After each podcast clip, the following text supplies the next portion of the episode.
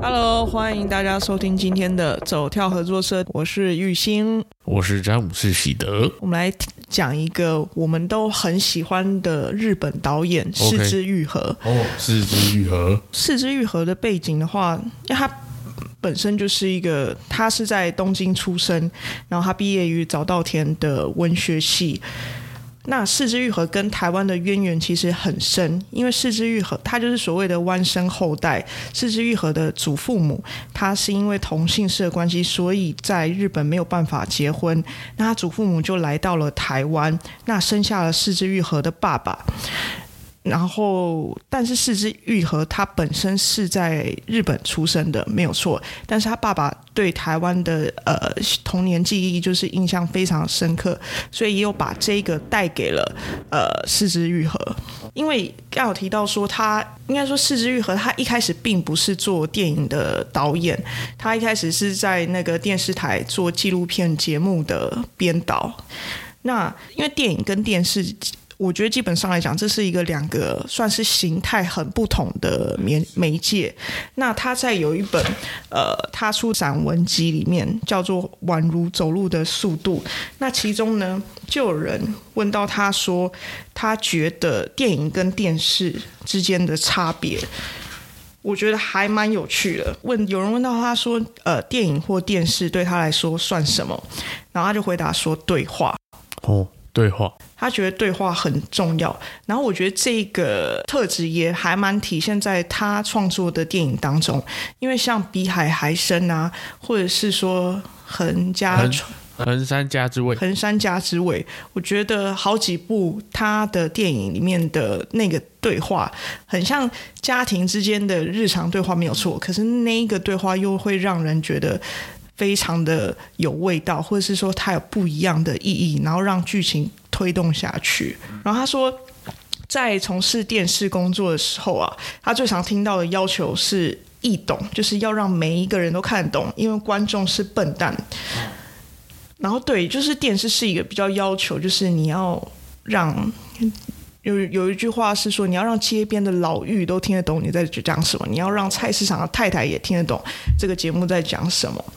所以呢，他就讲了一个概念，我觉得还蛮呃好的。他说，用五分钟说清楚复杂而难以理解的事情就是电视，但是呢，呃，描述简单的事情背后隐藏的复杂性才是电视。如果我们把复杂性去除的话，那因为这个世界本来就是复杂的，你只求易懂的话，然后来巴结观众，那电视和电影就会变得幼稚化。宛如走路的速度里面有提到一个事情，我觉得他就是好像就是真的很迷恋那个侯孝贤，很崇拜侯孝贤导演呢、啊。他说有一次在荷兰鹿特丹的时候，然后那时候也好像是一个影展还是什么样的聚会场合，他们在旅馆吃早餐。然后有一位主演《柏林天空》的呃男主角，他刚好走到附近的座位，然后放下餐房间的钥匙以后，就坐下去拿自助餐吃。那那时候侯孝贤导演就端着盘子走过来，他没有注意到桌上的钥匙，然后就坐下来开始吃。可是等到那一位呃先生回来到座位的时候，他们两个就互相看了一下。那侯孝贤导演就立刻明白是怎么回事，然后马上就拿着盘子就站起来换座位。但是呢，那位先生就制止了他，他就呃跟用眼神跟他打一下招呼，说就是哎，你可以继续坐这样子。然后他就默默走到其他地方坐。然后他目睹了这个故事发生的时候，他就觉得很有趣，他就写在这一个散文集里面，他就觉得哎。当下这个场景对他来说很像一部电影。他有提到很多他小时候的事情，我觉得里面有一个还蛮有趣的，就是因为里面讲了很多人，因为他拍很多跟家庭有关的电影，那很多人就会好奇的问他说：“那他的家庭是什么样子？”他说他们家庭有一个很独特的拍照方式，就是一定要背后有。的背景是一台汽车，不管这部汽车是不是他们家的。小时候，他的爸爸妈妈就很常在路上，然后选一个汽车，然后呢，也没有经过车主的同意，但是呢，就让是枝裕和站在前面拍照，然后他呃长大以后在翻家族相簿的时候，才发现说，哎，怎么有那么多他站在陌生汽车前面拍照的照片？他可能在想说，也许是因为就是妈妈一直责怪爸爸没有买车吧，所以呢，他们就是会有这种习惯，然后爸爸也有这种开车的习惯。就是在这本散文集里面就可以看得出来，他对。家庭的日常生活动作有很多很细微的观察，那我觉得这个部分也是很体现在他的电影。对，几乎他每一部的电影都跟家庭有关。喜德，你觉得你最喜欢他哪一部？哦，我最喜欢的是横山《横山家之味》，因为我觉得我光是看那个电影，他们每个角色的对话啊，都觉得很像真的在看自己的家庭在做。聊天啊，或怎样子的互动，我觉得他们有时候对话是非常的妙诶，而且他们之间家庭的关系也是还蛮妙的。嗯，因为横山家之味的话，呃，他等于是一个医生家庭嘛，但是呢，男主角就是阿布宽演的那个角色，他的哥哥是已经去世了。对，那哥哥是。呃，等于是有点子承父志，是，所以爸爸其实很疼哥哥，因为哥哥将来原本如果他没有去世的话，他会当医生。对。然后阿布宽那个角色啊，他并不想要当医生，所以他并没有继承他爸爸的的那个意志。他爸爸是有点算是乡下的那种小诊所的医生，是是，对，唯一的村子里唯一的医生啊。对，所以他就觉得子传父业这个事情投入在自己的大儿子上，但没想到大儿子就这样去世了。对，可里面有一段让我觉得最妙的，我觉得好像也是还蛮多人在网络上有提到这部电影的时候会有写到，就是。因为每一年不是有个小胖子，每一年都会到他们家去拜访。哦，那个小胖子就是因为他的哥哥就是呃阿布宽演的那个角色的哥哥，就是为了救这个小胖子，然后在海边游游泳才去世的嘛。那这个小胖子每一年就是等于是说都会来祭拜，嗯，呃，然后那时候妈妈有讲一些话，我就觉得还蛮妙的。那。因为爸爸看到那个小胖子就觉得哎、欸、很不是滋味，而且那小胖子就是也没什么好像出息的感觉，好像在电影里面他就是一个比较工作型态，就是一个比较打零工的角色。那他就会觉得说哎、欸、这个小胖子怎么也不学好啊，我儿子为了你啊，你捡回来一命啊，你怎么都不学无术？对对对的那种感觉。那那个妈妈就是那个奶奶竹木西林，我觉得他讲一段话就还蛮有趣的，因为他。就是要让他每一年都有那个愧疚感。在四肢愈合电影之中，它的特色就是尽量的慢慢堆叠出这整个家庭里的故事。那越叠越多，越会发现哦，其实蛮多动人之处，以及他们家庭自己各自心酸的自己的故事。因为有时候人家很多人都说，家就是有。本难念的经，家家有本难念的经。我觉得在是枝裕和的电影里面，不管每一部，他就是很会很，他会用一些很画面，或是用一些小动作，然后让你清楚的了解，哎，这家人的复比较稍微复杂一点点的关系是什么？对，像他最喜欢最喜欢刻画的画面就是做菜。对，他几乎在每个电影里都会有家庭做菜的画面，那我觉得在做菜的画面中，其实就可以就可以间接的反映出这个家庭之间的互动关系。因为像在《海街日记》里面啊，他就是有好几场，他都是用。在厨房做菜，尤其是因为里面的比较主要角色也都是女性，她也是在厨房做菜那个画面，然后让整个电影就是就是用食物去连接那个情感。像《横山家之味》的话，它算是一个。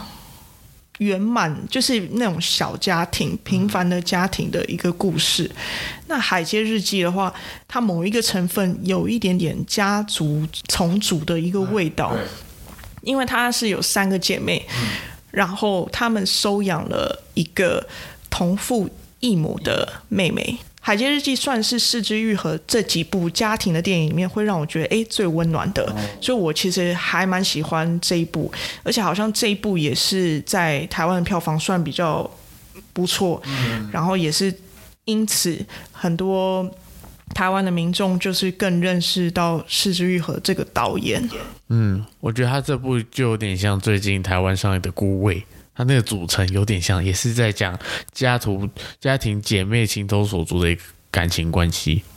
你本身有兄弟姐妹吗？啊、呃，我本身是独生子，所以我体会不到这种家庭的愉快感。不过，呃，像呃，可能舅舅啊、舅舅阿姨这种之间会到家里来拜年这种景象，其实，在是枝电影、是枝裕和的电影里，我是可以感觉得到哦，有类似的感觉，就是家里拜年啊，大家和和乐融融的感觉。没有兄弟姐妹是真的有一点点难，嗯，呃。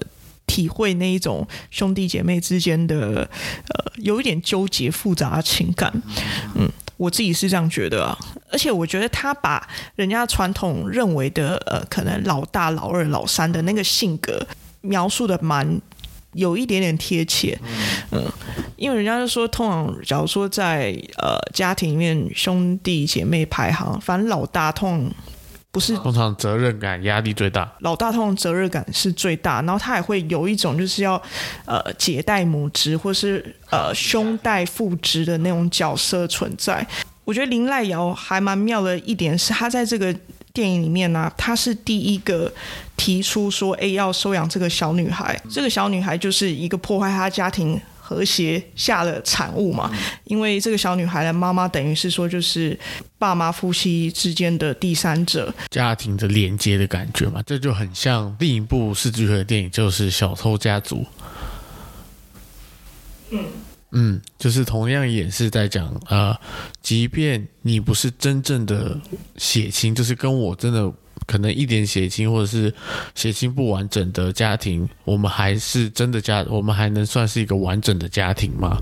所以这就会让人家想说，其实有时候所谓的血缘上的亲人，就是是真的亲吗？嗯，这好像也未必嘛。嗯，是。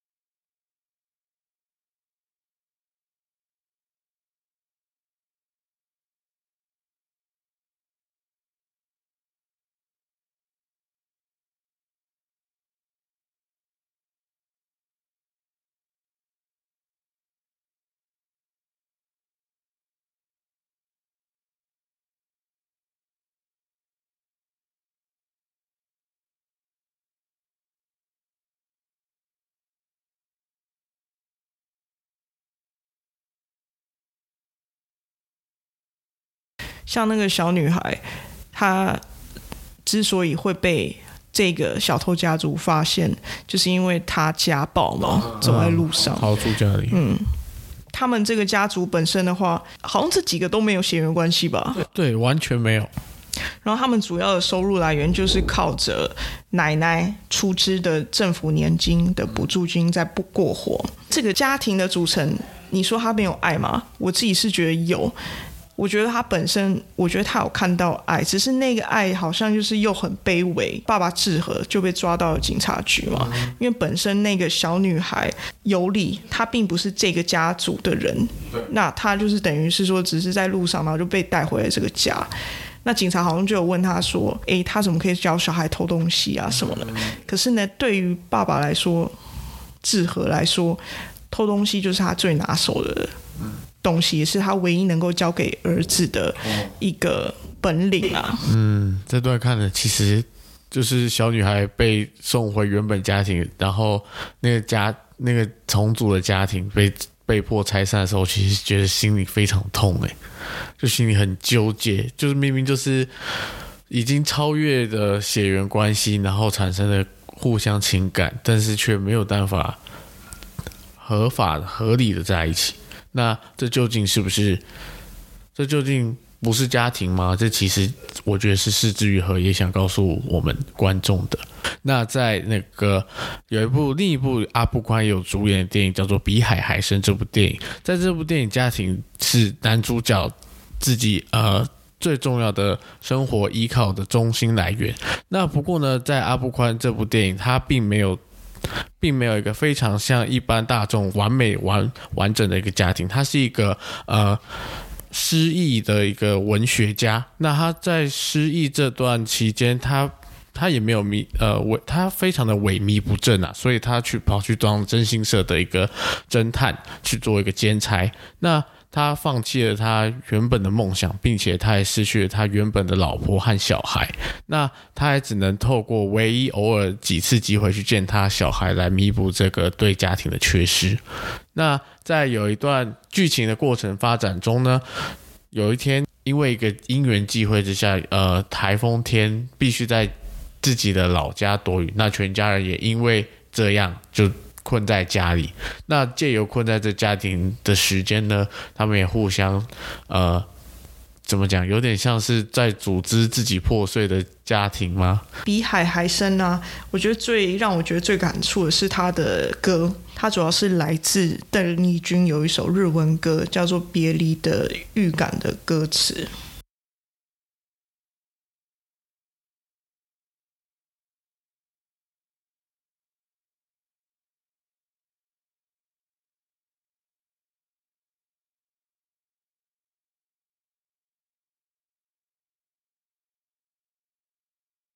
这首歌是出现在一个一段有台风预报后后面接的一个老歌，在在里面演那个母亲的树木希林，她没有经历过爱情。那邓丽君的歌曲很像是在描述小三，所以他认为这是家庭主妇没有过的经历。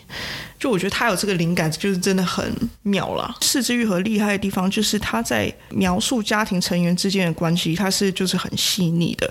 然后你在看他们日常生活中相处的时候，你会联想到可能自己的家庭的成员，可能你跟你爸爸，或是你跟你妈妈也类似像这样。那你们之间的难题，或许，也许。当你看了四肢愈合的电影的时候，你可以透过像树木希林那个角色，他用一些幽默讽刺的话，然后去化解他们之间的尴尬，或去让他们去面对呃家庭里面那一个那一本不敢说的经，我觉得是还蛮重要的。好，那我们下次再见喽。我是詹姆斯希德，拜拜，拜拜。